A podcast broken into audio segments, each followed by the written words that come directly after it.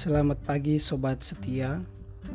Perkenalkan saya Nurse Yoris Manggule yang saat ini sedang bertugas di Silom Hospital Lipo Village. Sebelum kita semua menikmati akhir pekan dan merenungkan firman Tuhan dari SS Podcast, saya ingin mengajak kita untuk mendoakan beberapa pokok doa. Yang pertama, berdoa untuk ayah dari saudara kita Nurse Daniel yang saat ini sedang berada di Kupang, biarlah Tuhan boleh menyembuhkan penyakit yang sedang diderita.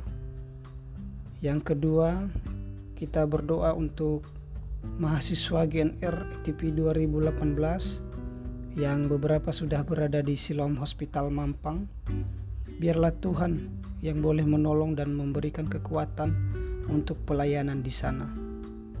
Yang ketiga, kita berdoa untuk bangsa dan negara kita yang masih dalam proses pemulihan COVID-19.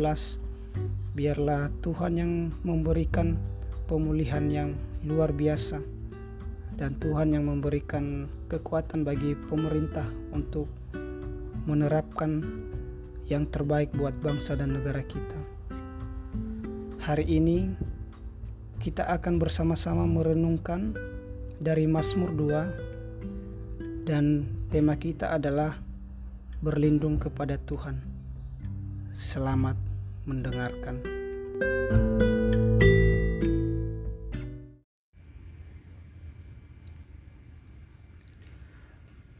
Mazmur 2 ayat 1 sampai 12 Raja yang diurapi Tuhan Mengapa rusuh bangsa-bangsa? Mengapa suku-suku bangsa mereka-reka perkara yang sia-sia? Raja-raja dunia bersiap-siap, dan para pembesar bermufakat bersama-sama melawan Tuhan dan yang diurapinya. Marilah kita memutuskan belenggu-belenggu mereka dan membuang tali-tali mereka daripada kita. Dia yang bersemayam di sorga tertawa Tuhan mengolok-olok mereka.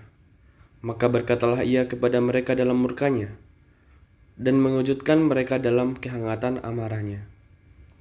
Akulah yang telah melantik rajaku di Sion, gunungku yang kudus. Aku mau menceritakan tentang ketetapan Tuhan. Ia berkata kepadaku, Anakku, engkau, engkau telah kuperanakkan pada hari ini. Mintalah kepadaku, maka bangsa-bangsa akan kuberikan kepadamu menjadi milik pusakamu, dan ujung bumi menjadi kepunyaanmu. Engkau akan meremukkan mereka dengan gada besi, memecahkan mereka seperti tembikar tukang periuk. Oleh sebab itu, hai raja-raja, bertindaklah bijaksana, terimalah pengajaran, hai para hakim dunia. Beribadalah kepada Tuhan dengan takut, dan ciumlah kakinya dengan gemetar supaya ia jangan murka dan kamu binasa di jalan, sebab mudah sekali murkanya menyala. Berbahagialah semua orang yang berlindung padanya.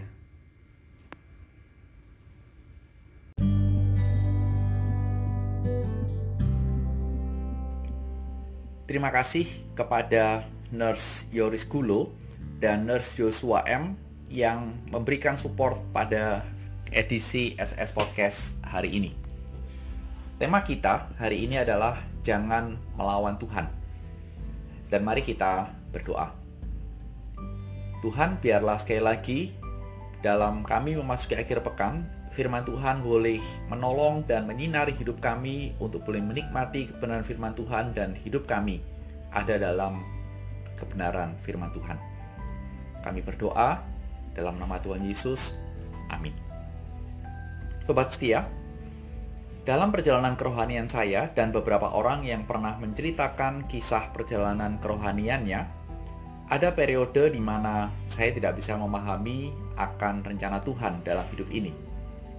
Selain itu juga ada beberapa orang yang sulit memahami proses pembentukan Tuhan atas hidupnya untuk boleh berjalan di dalam selangkah demi selangkah dalam kehendak Tuhan. Dan akibatnya apa? Tidak sedikit dari anak-anak Tuhan atau orang-orang Kristen yang memberontak atau melawan Tuhan dengan cara dan gaya mereka sendiri. Intinya adalah melewati perjalanan hidup dengan Tuhan, ada manusia-manusia yang melawan Tuhan, menentang Tuhan dengan berbagai macam alasan yang bisa dipaparkan. Dan di dalam Mazmur pasal yang ter, pasal yang kedua tergambar bahwa bangsa-bangsa, orang, suku bangsa, raja, dan para penguasa bermufakat untuk melawan Tuhan. Sederhananya adalah semua insan manusia berusaha untuk melawan Allah. Dan perlawanan ini bukan tanpa perencanaan, tetapi mereka benar-benar bersiap melawan Tuhan. Jadi jelas ada perlawanan sudah disiapkan dan itulah tekad mereka. Dan kalau kita melihat akan hal ini, bukankah ini juga sering kali dialami oleh orang-orang yang nekat melawan Tuhan. Mereka merasa mampu, merasa bisa, dan kalau kita lihat, jangankan melawan Tuhan, melawan virus flu biasa yang bukan COVID saja, sering kali badan kita kalah alias tidak mampu bertahan. Sehingga kita harus beristirahat dari berbagai macam aktivitas dan kita harus benar-benar rest. Betul tidak, sobat setia? Benar. Tetapi apa sih sebab yang menyebabkan mereka benar-benar bermufakat melawan Tuhan? Mereka melihat bahwa dalam bagian ini, belenggu dan tali-tali dari Allah perlu mereka putuskan. Jadi kita bisa mendapatkan bahwa belenggu dan tali-tali Allah itu yang harus diputuskan. Mari kita pikir sejenak dan renungkan akan hal ini.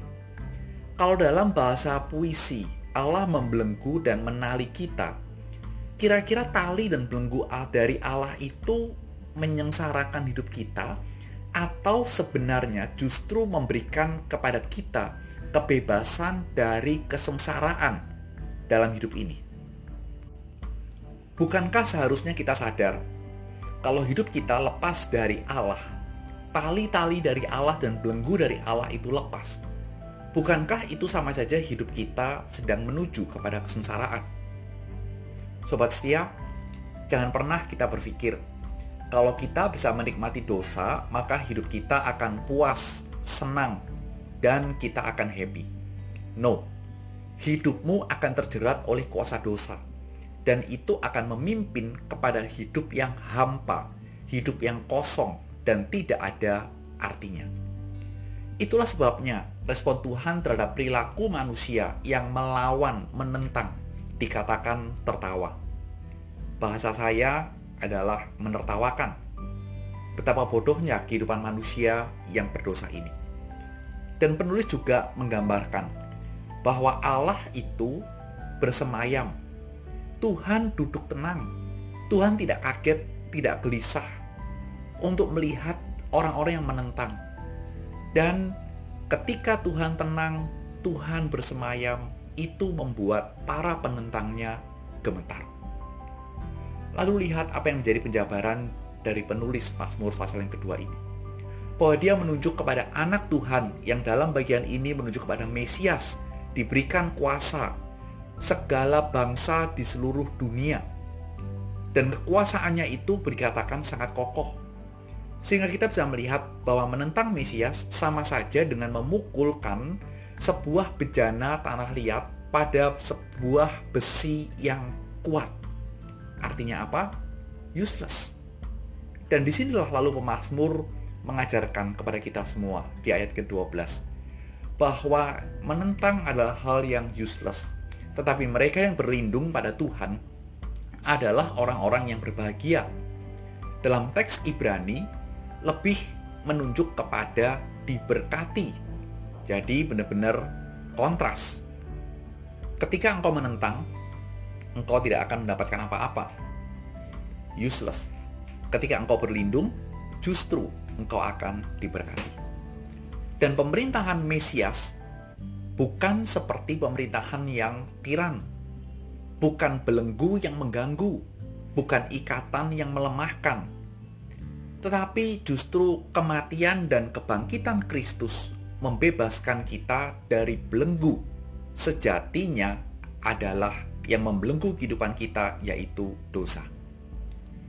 Sobat setia, kita berada di dalam Tuhan, berlindung di dalam Tuhan, dan di situlah kuk yang Tuhan kenakan kepada kita itu dikatakan enak dan ringan. Matius 11, 29 dan 30 mengatakan, Pikulah kuk yang kupasang dan belajarlah padaku, karena aku lemah lembut dan rendah hati dan jiwaku akan mendapatkan ketenangan. Perlindungan dari Tuhan menghasilkan sebuah ketenangan. Sebab kuk yang kupasang itu enak dan bebanku pun ringan. Sobat setia, inilah firman Tuhan hari ini yang boleh menjadi perenungan kita. Yang mengingatkan kita bahwa tidak ada guna dalam perjalanan kerohanian kita menentang Tuhan.